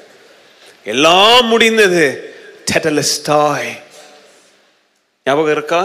இல்லைன்னா நெட்டில் போய் தேடி அந்த செய்திகளெல்லாம் கேளுங்க. இதெல்லாம் வெரி இம்பார்ட்டன்ட் கிறிஸ்டியன் டாக்டர்ஸ் வீடு எதில் நிற்கிது இந்த சர்ச் எதில் நிற்கிது அஸ்தி பாரத்தில் சைடில் பார்க்குற என்னது? பில்லர்ல நிற்கிது அந்த மாதிரி கிறிஸ்தவம் தேவனுடைய வார்த்தைகள் நிற்கிற ஒவ்வொரு தூணுகளில் விசுவாசம் அன்பு நம்பிக்கைன்ற மாதிரி டெட்டலிஸ்டாய் அப்படின்ற ஒரு தூண்ல கிறிஸ்தவம் நின்றுட்டு இருக்குது நான் ஆரம்பத்தில் சொன்னேன் கிறிஸ்து தன்னையே வெறுமையாக்குனாருன்னு சொன்னோம் பார்த்தீங்களா த கான்செப்ட் ஆஃப் கெனோசிஸ் கெனோசிஸ் அப்படின்ற ஒரு தூண்ல கிறிஸ்தவம் நிற்கிது இதெல்லாம் இல்லைன்னா கிறிஸ்தவத்துக்கு என்ன கிடையாது? ஆதாரம் கிடையாது. Tetelestai, it is over. He persevered till the end. பாதியில் அரைகுறையில வேலையை விட்டுட்டு இயேசு போலங்க. He suffered and died on the cross because he persevered till the end. எபிரேயர்ல எழுதும் போது இதை ஒரு ஓட்ட பந்தயத்திற்கு என்னவா ஒப்பிட்டு என்ன செய்கிறாங்க? எழுதுறாங்க. ஓட்ட பந்தயத்துல ஓடும் போது நல்லா கவனிங்க இருக்கிற எல்லா வெயிட் பேக் பேக் மூட்டையை சுமந்துட்டு எவனும் என்ன செய்ய மாட்டான். எங்கேயாவது ஓடுறத பார்த்துருக்கீங்களா? கிறுக்கன் தான் அப்படி ஓடுவான். என்னது? பேக் பேக்கு ஒரு மூட்டை எல்லாத்தையும் கட்டிக்கிட்டு ஓடுறவன் ஓட்ட பந்தயத்தில் ஓட முடியுமானால ஓடுவான். எங்கேயும் போக மாட்டான். ஓட்ட பந்தயத்தில் ஓடுறவன் அவன் ஃபிட்டாக இருக்குவான். ஒரு கிலோ குறிச்சு கூட எப்படியா இருப்பான்? இந்த ஃபிட்னஸ்லலாம் பார்த்துருக்குறீங்களா? பார்த்துருக்கீங்களா எங்க ஒரு கிராம் கேர்ஃபுல்லாக இருக்கணுங்க அவங்க. வெயிட் டிவிஷன் இருக்கும்ல well felt welter weight leather feather weight light weight middle heavy weight அதெல்லாம் கிராம் கணக்காக கேர்ஃபுல்லாக இருப்பாங்க. ஒரு கிராம் கூடிருச்சுன்னா அதுக்கு போய் ஒரு வாரம் வேலை செஞ்சு ஏன்னா ஓடும் போது எல்லாம் மேத்தமெட்டிக்ஸுங்க அவன் சரீரத்தில் எவ்வளோ வெயிட் இருக்கணும் எவ்வளோ மேஷ் இருக்கணும் எவ்வளோ பாடியில் எவ்வளோ இது இருக்கணும் அதெல்லாம் டிட்டர்மைன் பண்ணுது. ஓடுறவன் எவ்வளோ லைட் வெயிட்டாக இருக்கணுமோ அவ்வளோ லைட் வெயிட்டாக இருக்குவான். அதுக்கு தான் ஓடுறவன் ட்ரெஸ்ஸு கூட பார்த்துருக்கீங்களா? செஸ்டோட என்னது தோலோட ஒட்டிக்கிட்டு இருக்க ட்ரெஸ் அவனு ஜீன்ஸ் பேண்ட் பேக்கி பேண்ட் போட்டு ஓட மாட்டான். ஏன்னா அதுக்குள்ளே காற்று போனால் வெயிட் இன்க்ரீஸ் ஆகும். ஓடுறவன் வெயிட் இல்லாமல் என்ன செய்யணும்? சுமைய சும அதுக்கு தாங்க சொல்லுவேன். பாரம் சுமக்கிறவன் எல்லாம் ஏன் கிட்டவா இங்க வந்து எல்லாத்தையும் இறக்கி வச்சுட்டு நீ ஓடு. நீ இறக்கி வச்சாதான் உன்னால எங்க ஓட முடியும்? விசுவாச பாதையில ஓட முடியும். இன்னும் கோவத்தையும் மன்னியா குணத்தையும் பிசாசு கொடுக்கிற எல்லா பிசாசு ஆவியின் கனிகளை நீங்க சுமந்துட்டு ஓடுனீங்கன்னா ஓட்ட பந்தயத்துல என்ன செய்ய முடியாது? You can not run you have to let go of weight இல்ல யூஸ்லெஸ் வெயிட் தேவையற்ற பாரங்கள். சொல்றோம் மிஷினரி பாரம் இருக்கணும். அந்த பாரம் இருக்கட்டும் அது நல்லது. அது ஓட்டத்தை குறைக்காது. தேவையற்ற பாரம் தான் ஓட்டத்தை என்ன செய்யும்? குறைக்கும். பவுல் சொல்றாரு பின்னானவைகளை என்ன செஞ்சிருங்க? மறந்து. பிட்டர்னஸ் கசப்பு மன்னியா குணம் விரோதம் இதெல்லாம் தேவையற்ற வெயிட்டுங்க தூக்கிட்டு ஓடிட்டு இருக்கிறீங்களா? இன்னைக்கு நம்முடைய வாழ்க்கையில இந்த சேர்ல இன்னைக்கு உட்காந்துட்டு இருக்கிறீங்களே ஆன்லைன்ல பார்த்துட்டு இருக்கிறீங்களே இப்படி தேவையற்ற வெயிட்டை யூஸ்லெஸ் வெயிட்டை நம்ம சுமந்துட்டு இருக்கிறோமா? If you are carrying these useless weight it's going to hinder our run it is going to hold you back it is going to hold you back நம்ம சர்ச் கார்ல வாங்கும் போதே எல்லாம் போட்டு மேலே எல்லாம் எல்லாத்தையும் கொடுத்தாங்க. இந்த வெயிட் எல்லாம் தூக்கிட்டு போகிறதுக்கு என்னது அது? கேரியர் அதுக்கப்புறம் யாரோ சொன்னாங்க எங்கே ஏன் அப்போல்லாம் நம்ம வந்து நிறைய இந்த எல்லா மாசமும் ஊழியங்களுக்கு போவோம். அப்போ ஹைவேல போகும்போது யாரோ சொன்னாங்க எங்கே இதில் தேவை? யூஸ் இல்லைன்னா என்ன பண்ணிடுங்க? இறக்கிடுங்க ஏன்னா கேரியர் வந்து யூஸ் இல்லாமல் கட்டினீங்கன்னா உங்களுடைய ஸ்பீட் என்ன செய்யும்? உங்கள் மைலேஜ் என்ன செய்யும்? அதெல்லாம் நாங்கள் கழுத்தி தூக்கி போட்டோம். தேவையற்றவை. இப்படி உலக காரியங்களிலே கவனமா கருத்துள்ளவர்களாக நம்ம கண்ணும் கருத்துமா வாழ்ந்தா ஆவிக்குரிய ஓட்டத்தில் இன்னும் எவ்வளோ கவனம் உள்ளவர்களாக இருக்கணும்? ஆண்டவராக இயேசு கிறிஸ்து கடைசி வரி ஓட அவரால் ஏன் முடிஞ்சது தெரியுமா? தன்னுடைய பிதாவின் சித்தத்தை செய்கிற ஓட்டத்தில் தேவையற்ற எந்த பாரத்தையும் அவர் என்ன செய்யல அவரு? சுமந்துக்கிட்டு ஓடல. அப்படி ஓடும் போது எப்படி ஓடினாரு? எபிரேயர் பன்னிரெண்டாவது அதிகாரம் ஒன்னாம் வசனம் சொல்லுது let us also lay aside every weight every encumbrance every sin which can easily entangle us. நீச்சல் அடிச்சுக்கிட்டு போகும்போது ஆழத்துல ஏதாவது ஒரு செடி உங்க கால பிடிச்சிக்கிட்டா நீங்க எவ்வளோ திறமையான நீச்சல்காரங்களா இருந்தாலும் உங்களால என்ன செய்ய முடியாது. நீச்சல் அடிச்சு தப்பிச்சு வர முடியாது. ஏன் உங்க கால் என்னத்தையோ பிடிச்சி என்ன செய்யுது? சிக்கு பிடிச்சிக்கிட்டு இழுத்துக்கிட்டு இருக்குது. அந்த மாதிரி ஓட்ட பந்தயத்துல ஓடும் போது உங்களை எதுவும் இடிச்சு பிடிச்சுக்கிடாம கவனமா இருங்க. அப்போதான் நீங்க ஓட்டத்துல என்ன செய்ய முடியும்? உறுதியுடன் கடைசி வரை ஓட முடியும். லூக்கா இருபத்தி ஓராவது அதிகாரம் பத்தொன்பதாம் வசனத்துல ஆண்டவர் சொல்றாரு by your endurance you will gain your life நீங்க உறுதியாக நிலைத்து நிற்பது நிமித்தமே நீங்க உங்களுடைய வாழ்க்கை என்ன செய்வீங்க? பெற்றுக்கொள்வீங்க ஆதாயப்படுத்தி கொள்வீங்க. ஏசு அப்படி ஓடும் போது அவருக்கு முன்பதாக இருந்த பரிசு என்ன தெரியுமா? ஓட்ட பந்தயத்துல ஓடுறவன் கோப்பைக்காக ஓடுவான். அப்படி ஏசு ஓடும் போது அவர் கண்களுக்கு முன்பதாக இருந்த கோப்பையின் பேர் என்ன தெரியுமா? சிலுவையே. பைபிள் சொல்லுது அவர் சிலுவையை கடைசி முடிவு பரியந்தம் வரைக்கும் என்ன செஞ்சாரு? சுமந்து தீர்த்தது நிமித்தம். எபிரேயர் 12 ரெண்டாம் வசனத்துல வாசித்து பாருங்க. Fixing our eyes on Jesus who is the author and perfecter of faith for he set the joy before him who endured the cross சிலுவையை அவர் சுமந்து அனுபவிச்சாராங்க. சிலுவை என்ன செஞ்சாரா? நல்லா கவனிங்க அந்த வார்த்தை அனுபவம். இல்லையா? நிறைய பேர் அனுபவிக்க மாட்டாங்க. எங்க எல்லா இருந்தும் என்னதுங்க? அனுபவிக்க முடியலையே. சும்மா சிலுவையை தூக்கலங்க ஏசு. நல்லா கவனிங்க அந்த வார்த்தையின் ஆழத்தை கவனிங்க. சகித்துனா என்ன தெரியுமா? அனுபவிச்சார் சிலுவையின் வேதனை அவர் என்ன செஞ்சாரு? அனுபவிச்சாருங்க. நாம் அனுபவிக்க வேண்டிய அந்த வேதனை அவர் அனுபவித்தார். He experienced it. He இயேசு எனக்காக சிலுவையில மறித்தாருன்னு சொல்லும்போது இந்த வார்த்தை அர்த்த தருவை நீங்க சொல்லும்போது ஞாபகம் வரட்டும். அனுபவிச்சு அணு அணுவா அதை அனுபவிச்சார். அணு அணுவா அதை என்ன செஞ்சாரு? ஏன்? அவர் கண்ணுக்கு முன்னாடி என்ன இருந்துச்சு? ரட்சிப்பு. அவருடைய ரத்தத்தினால கழுவப்பட போகிற நம் நம்முடைய சூழ்நிலை அவருடைய கண்களுக்கு முன்பதாக இருந்துச்சுங்க. இந்த ரத்தம் சிந்தப்படாவிட்டால் இந்த சரீரத்துல இருக்கிற கடைசி சொட்டு ரத்தமும் தண்ணீரும் வெளியில போலனா? இவங்களெல்லாம் கழுவ முடியாதே அப்படின்றது அவருடைய கண்களுக்கு முன்பதாக இருந்ததுனால தாங்க சகலத்தையும் அவர் சிலுவையில அனுபவிச்சார். அனுபவிச்சார். ஒலிம்பிக்ஸில் அநேக ஒலிம்பிக்ஸ் கதைங்கள்லாம் இருக்குது. இதை யூத் ஃபெலோஷிப் நான் நிறைய தடவை ஷேர் பண்ணியிருக்கிறேன். அநேக ஆண்டுகளுக்கு முன்பதாக ஒரு ஒலிம்பிக்ஸில் ஓட்டப்பந்தயம் நடந்து முடிஞ்சிச்சு. ஓட்டப்பந்தயம் நடந்து முடிஞ்ச உடனே மழை மழை வந்துருச்சு. எல்லாரும் ஸ்டாண்டில் இருக்கிறவங்கலாம் போகிறாங்க அதான் பந்தயம் முடிஞ்சிருச்சேன்னு. பாதி பேர் போயிட்டாங்க. முக்காபாக்கி ஜனங்க போயிட்டாங்க. ஆனால் அங்கே ஒரு சில பேர் இன்னும் ஸ்டேடியமில் இருந்தாங்க. திடீர்னு பார்த்தா யாரோ விசில் அடிக்கிறான் ஸ்டேடியத்தில்.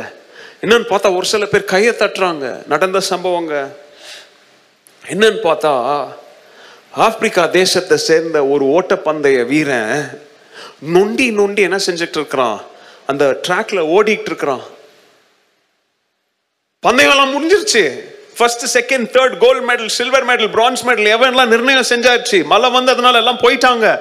ஒருத்தன் மாத்திரம் என்ன பண்ணிட்டு இருக்கிறான் ஓடிட்டு இருக்கிறான் அவனை பார்த்தா அவன் கீழே விழுந்து அடிப்பட்டு முட்டி கை கால்லாம் கட்டு போட்டு நொண்டி நொண்டி என்ன செஞ்சுட்டு இருக்கிறான் ஓடிட்டு இருக்கிறான். அவன் ஓடுறத பார்த்து இப்ப ஸ்டேடியம்ல இருக்கிற ஒரு சில பேர் என்ன செய்யறாங்க அவனை உற்சாகப்படுத்தி கை தட்டி ஓடு ஓடுன்னு விசில் அடிக்கிறாங்க. அவனை முக்கி முக்கி அப்படி என்ன செய்யறான் ஓடி அந்த பந்தயத்தை வந்து முடிக்கிறான். உடனே நிருபர்கள்லாம் ஓடி வந்து கேட்குறாங்க யார்ப்பா நீ? என்ன திடீர்னு இங்க வந்து ஓடிட்டு இருக்கிற? எங்க நான் ஒரு கான்டெஸ்டன்ட்டுங்க நான் ஒரு ஓட்டப்பந்தய வீரன். இன்னைக்கு நடைபெற இருந்த இந்த பந்தயத்துல நான் என்ன செஞ்சு பண்ணிருக்கணும்? பந்தயத்துல பங்கு பெற்றிருக்கணும். ஆனா இன்னைக்கு காலையில நான் வரும்போது இந்த மைதானத்துல வந்து சேர்றதுக்கு முன்னாடி ஒரு விபத்துல கீழே விழுந்து கை கால்லாம் அடிபட்டு சரீர வேதனை அங்கங்க பிராக்சரு சரி அப்படி இருந்தும் நீ ஏன் ஓடி வந்த? என்னை அனுப்புன என்னுடைய தேசம் தன்சானியா அப்படின்ற என்னுடைய தேசம். ஏன்பா நீ போய் கோப்பையை ஜெயித்துட்டு வான்னு மாத்திரம் என்ன அனுப்பல? நீ போய் ஓட்ட பந்தயத்தை ஓடி முடிச்சிட்டு வான்னு அனுப்புனாங்க. அதனாலதான் எவன் இருக்கிறான் எவன் இல்லை எவன் பார்க்கறான் எவன் பார்க்கலன்னா எனக்கு கவனிக்கல. வந்தேன் என் ஓட்ட பந்தயத்தை முடியும் வரை நான் என்ன செய்யறேன் நான்? ஓடி முடிக்கிறேன் அப்படின்னு சொன்னா அன்னைக்கு ஓட்ட பந்தயத்துல தங்க பதக்கம் வாங்கினவன் வீரன் அல்ல. இந்த ஓட்ட பந்தயத்தை நொண்டி நொண்டி ஓடி முடிச்சான் பாத்தீங்களா? இவனை பத்தி தாங்க உலகம் இன்னைக்கும் பேசிட்டு இருக்குது. கிறிஸ்தவ வாழ்க்கையின் ஓட்டமும் இதுதான்.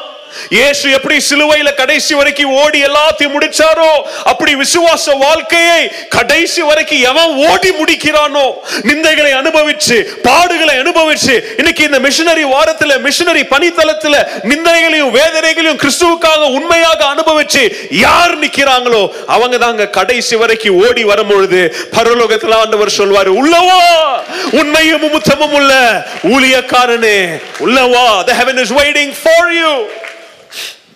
ஆண்டவருடைய ஊழிய பணியிலிருந்து மூன்று காரியங்கள் உங்களோட நான் பகிர்ந்து கொண்டிருக்கிறேன். ஆண்டவர் தன்னுடைய ஊழிய பணிக்கு எப்படியாக இருந்தாரு? அர்ப்பணிப்பு. வார்த்தையை சொல்லுங்க எல்லாரும். அர்ப்பணிப்புள்ளவராக இருந்தாரு. ரெண்டாவது தன்னுடைய ஊழியத்தின் மேல் எப்படி உள்ளதாக இருந்தாரு? கவனம் உள்ளவராக வேற வே- நேரத்தை வீணாக்காம கவனம் உள்ளவராக இருந்தாரு. மூன்றாவது ஊழியத்தை முடிவு பரியந்தம் வரை என்ன செஞ்சாரு? செய்து முடித்தார். ஹalleluya ஹalleluya ஆஸ்திரேலியாவுல கவனிங்க ஆஸ்திரேலியா தீவுல எழுபது வருஷங்களுக்கு முன்பதாக நடந்த ஒரு சம்பவம். ஆஸ்திரேலியாவுல ஒரு ஏழை விவசாய வீட்டுல வளர்க்கப்பட்ட ஒரு ஒரு பெண் அந்த பெண்ணுடைய பேர் மேரி மெக்லீன். சொல்லுங்க என்னது பேரு? Mary McLean. முதல் ஆராதனையில வேற ஒரு மிஷினரிய பத்தி சொன்னேன். அதனால நீங்க எல்லாம் போய் முதல் ஆராதனை என்ன செய்யுங்க?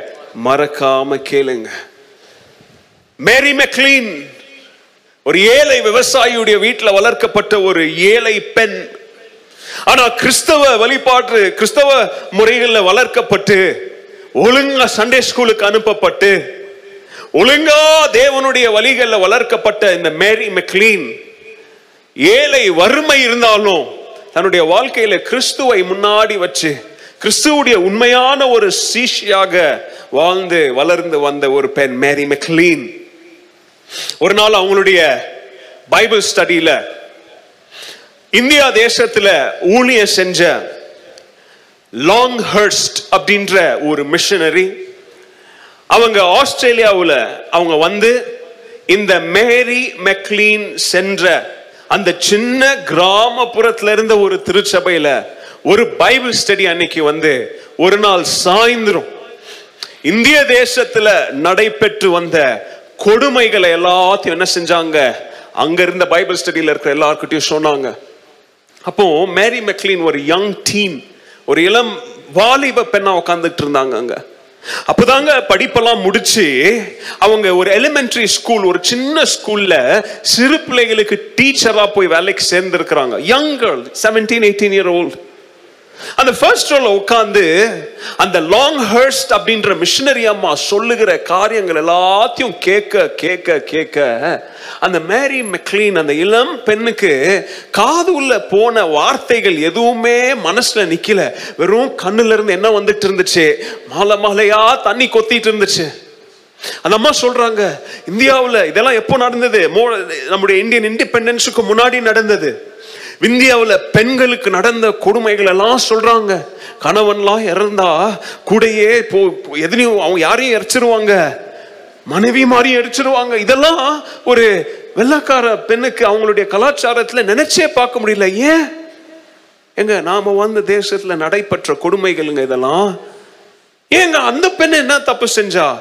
அவளை ஏன் கொல்லணும்? அதுக்கும் உயிரோட அவளை ஏன் கட்டி வச்சு எரிக்கணும்? இஸ்லாமிய பெண்களுக்கு நடந்த கொடுமைகளெல்லாம் அவங்க வந்து சொன்னாங்க. இஸ்லாமிய பெண்களெல்லாம் வெளியில் விட மாட்டாங்க. அவங்களுக்கெல்லாம் எதனா வியாதி வந்தா வீட்டுள்ளே சாகணும். ஏதாச்சும் ஒன்று சரீர ரீதியாக அவங்களுக்கு ஏதாச்சும் ஃபிசிக்கல் ப்ராப்ளம் வந்தால் அவங்க வெளியில் வரக்கூடாது. அதனால உள்ளே அந்த வியாதியிலே அவங்க என்ன பண்ணிடணும் செத்துடணும் இஸ்லாமிய பெண்களுக்கெல்லாம் கர்ப்ப கர்ப்பிணிகளா வந்தா அவங்களுக்கு டெலிவரி எல்லாம் எங்க வரக்கூடாது அவங்க? வீட்டு விட்டெல்லாம் வெளியில வரக்கூடாது. வீட்டிலே டெலிவரி ஆகணும். அதிலே குழந்தைங்க நிறைய பேர் செத்துருவாங்க பெண்களும் செத்துருவாங்க. பெண்கள்லாம் படிக்க கூடாது ஸ்கூலுக்கு வரக்கூடாது. அப்போதான் எலிமெண்டரி ஸ்கூல்ல போய் டீச்சரா சேர்ந்த அந்த டீச்சருக்கு மனசு வேதனை அடையுது. என்னது? பெண்கள் படிக்க கூடாதா அப்படி ஒரு தேசம் இருக்கா? எந்த தேசத்தை பத்தி சொல்லிட்டு இருக்கிறாங்க? நீங்களும் நானும் வாழ்ற இந்திய தேசத்தை பத்தி.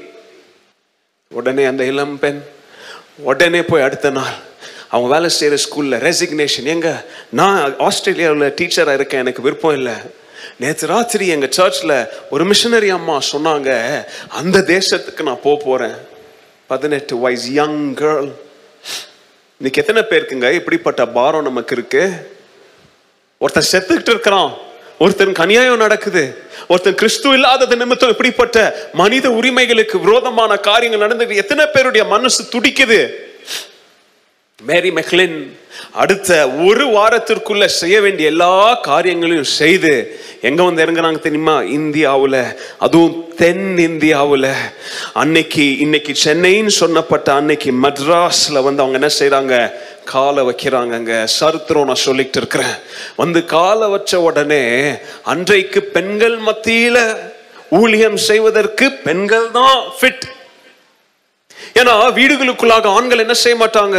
அலோவ் பண்ண மாட்டாங்க. இந்த இந்த வேல் வேலூர்ல சிஎம்சி எல்லாம் ஆரம்பிச்ச கதைகள்லாம் உங்களுக்கு தெரியுமா? பெண்கள் பக்கத்துல யாரும் போக கூடாது நோ அப்சல்யூட்லி நோ இந்த அம்மா இளம் பெண் இந்தியாவுக்கு வந்து என்ன கனவுல வராங்க தெரியுமா? எப்படியாவது எஜுகேஷனை நம்ம பரப்பணும். பெண்களுக்கு நம்ம கல்வியை கொடுத்தா அவங்க உரிமைகளுக்கு அவங்கள என்ன செய்வாங்க? ஆனா அதற்கு கடுமையான எதிர்ப்பு. எங்க மெட்ராஸ்ல. அங்க சுத்தி இங்க சுத்தி கடைசியா ஷோலிங்கூர் அப்படின்ற ஒரு இடத்துக்கு வராங்க. அவங்க பேசுகிற பாஷை இவங்களுக்கு புரிய மாட்டேங்குது இவங்க பேசுகிற பாஷை அவங்களுக்கு புரிய மாட்டேங்குது. நல்லா கவனிங்க மிஷினரி தாகம் இருந்தால் தாங்க இப்படிப்பட்ட வீர தீர செயல்களெல்லாம் செய்ய அது தூண்டும். ஒரு வெள்ளைக்கார அம்மா வந்து இங்கே ஊழியம் செய்யணும்னா இந்த பாஷையை கற்றுக்காம நம்மளால் என்ன செய்ய முடியாது? பொழைக்க முடியாதுன்னு தெரிஞ்சு ஒரு சில மாதங்களுக்குள்ளாக என்னது? ஒரு சில மாதங்களுக்குள்ளாக தமிழ் பாஷை என்ன செய்கிறாங்க கற்றுக்கிட்டு அவங்க அந்த ஷோலிங்கூர் இன்னைக்கும் இருக்குங்க ஷோலிங்கூரில் அவங்க என்ன செய்கிறாங்க தெரியுமா? ஒரு ஸ்கூல் ஆரம்பிக்கிறாங்க. அந்த ஸ்கூலை வந்து அடிச்சு உடைக்கிறாங்க உயர் ஜாதிக்காரங்க பிள்ளைங்களெல்லாம் என்ன செய்யக்கூடாது? படிப்பு படிப்பு கூடாது. இந்த அம்மா நல்லா கவனிங்க. எந்த இஸ்லாமிய குடும்பங்களுக்குள்ளாக பெண்களை வெளியில் அனுப்ப மாட்டாங்களோ? எந்த அந்த கருப்பு துணியை போடுறாங்க பார்த்தீங்களா? அதை காட்டி அடிமைகளா வச்சவங்கள அந்த துணியை போட்டுக்கிட்டே இவங்க வீட்டுக்குள்ளாக போய் இஸ்லாமிய பெண்களுக்கு இயேசுடைய அன்பை குறித்து என்ன செஞ்சாங்க? பிரசங்கித்தாங்க மேரி மெக்லீன். நல்ல கவனிங்க ஒரு சில ஆண்டுகளுக்குள்ளாக சென்னையில அதாவது மெட்ராஸ்ல அவங்க ஒரு ஸ்கூல் இல்லைங்க அநேக ஸ்கூலை துவங்கி அந்த ஸ்கூல்களுக்கு சூப்பரிடென்டா கவர்மெண்ட்டே அவங்கள என்ன செஞ்சாங்க? யாரு? இந்திய கவர்மெண்ட்டே அவங்கள என்ன செஞ்சாங்க? அப்பாயிண்ட் பண்ணாங்க. சரித்திரம் இன்னும் போய்கிட்டே இருக்குதுங்க. அதுக்கப்புறம் இன்னும் அநேக டிஸ்ட்ரிக்ட்டுகளுக்கு போய் அவங்க என்ன செஞ்சாங்க? அநேக ஸ்கூல்களை துவங்கினாங்க. பெண் பிள்ளைகளுக்கு எஜுகேஷன் இல்லைன்னு இருந்த காலத்தில் பெண் பிள்ளைகளுக்காக ஸ்கூல்ஸ் என்ன செஞ்சாங்க அவங்க? திறந்தாங்க. எஜுகேஷன் கிளினிக்குங்கள ஆஸ்பத்திரிகள் இல்லாத கால சூழ்நிலைகளில் கிராமப்புறங்களில் வீ நீ வரமாட்டே ஆஸ்பத்திரிக்கு? சரி ஆஸ்பத்திரி உன்னை தேடி வரும்னு சொல்லி அங்கங்கே தெரு ஓரங்களில் கிளினிக்குங்களை என்ன செஞ்சாங்க? ஆரம்பிச்சது யாரு? மேரி. இப்படிப்பட்டவங்களுடைய சருத்திரம் நம்முடைய இந்திய தேசத்தில் என்ன செஞ்சிடக்கூடாது? மறைஞ்சிடக்கூடாது. மிஷினரிகள் ஊழியங்கள் மிஷினரிகளுக்காக மிஷினரிகளுக்காக நம்ம ஜெபிக்கிறோம். ஆனால் இப்படிப்பட்ட மிஷினரிகள்லாம் இந்திய தேசத்தில் வந்து செஞ்ச காரியங்களை இந்த காலவெளியில் நம்ம கேட்கும் போது நம்முடைய இருதயத்தில் அது என்ன செய்யணும் அது? இயேசு கிட்ட இருந்த அந்த இதய துடிப்பு நம்முடைய இதய துடிப்பாகவும் அதை என்ன செய்யணும்? மாற வேண்டும். மேரி மெக்லின் ஆயிரத்தி தொள்ளாயிரத்தி ஐம்பதுகள் அறுபதுகளில் இந்தியாவில் பெரிய அதுவும் நம்ம சென்னையில் மெட்ராஸில் பெரிய புரட்சியை உருவாக்கி அதுக்கப்புறம் அவங்க உலகமெங்கும் போய் இந்த ஊழியங்களை குறித்து பிரசங்கித்து போதிச்சு நிறைய ஃபண்டை ரைஸ் பண்ணி நம்முடைய சவுத் இந்தியாவில் இந்தியன் மணியில் இல்லைங்க மிஷினரி ஊழியத்திற்காக கொடுத்த தியாகமாக கொடுத்த காணிக்கை பணத்தில் அநேக ஸ்கூல்ஸ் அவங்க என்ன செஞ்சாங்க? அவங்க கட்டினாங்க. அவங்களுடைய ஞாபகமாக இன்னைக்கும் மெட்ராஸில் ஒரு ஸ்கூல் மேரி மேரி அவங்களுடைய பேரில் என்ன இருக்குது? மெக்லீன் மெமோரியல் சிஎஸ்ஐ ஸ்கூல் இருக்குது. செய்தியின் முடிவுக்கு வந்திருக்கிறோம். நல்ல கவனிங்க. நம்முடைய வாழ்க்கை சமுதாயத்தில் ஒரு மாற்றத்தை கொண்டு வருமா? இயேசு கிறிஸ்து என்னும் ஒரு அப்போஸ்தலன் இயேசு கிறிஸ்து என்னும் ஒரு ஊழியன் இயேசு கிறிஸ்து என்னும் ஒரு மிஷனரி இயேசு கிறிஸ்து என்னும் ஒரு உலக ரட்சகருடைய வாழ்க்கை ஒரு சமுதாயத்தல்ல உலக சரித்திரத்தையே மாற்றுச்சுன்னா அந்த உலக சரித்திர நாயகனுடைய இதய துடிப்பை கொண்ட நீங்களும் நானும் நம்முடைய குடும்பங்களை மாற்றக்கூடிய வல்லமையையும் அதிகாரத்தையும் கர்த்தர் நமக்கு தந்திருக்கிறார். ஹalleluya எளிமை நின்று கண்களை மூடி நம்ம ஜெபிப்போமா? ஆண்டவரே இந்த காலவெளியில எத்தனையோ மிஷினரிகளுடைய கதைகளை நாங்க கேட்கிறோம் ஆண்டவரே. மிஷினரிகள் தங்களுடைய தியாக செயல்களினால இந்த சமுதாயத்தை இயேசுடைய அன்பிற்காக ஆதாயம் செஞ்சாங்க. நாங்க என்ன செய்ய போறோம் ஆண்டவரே? கேளுங்கள் அந்த கேள்வியை நீங்களே. வாய்களை திறந்து ஜெபிங்களேன் எல்லாரும். வாய்களை திறங்க எல்லாரும் அர்ப்பணித்து ஜெபிங்க ஸ்தோத்திரம் ஆண்டவரே.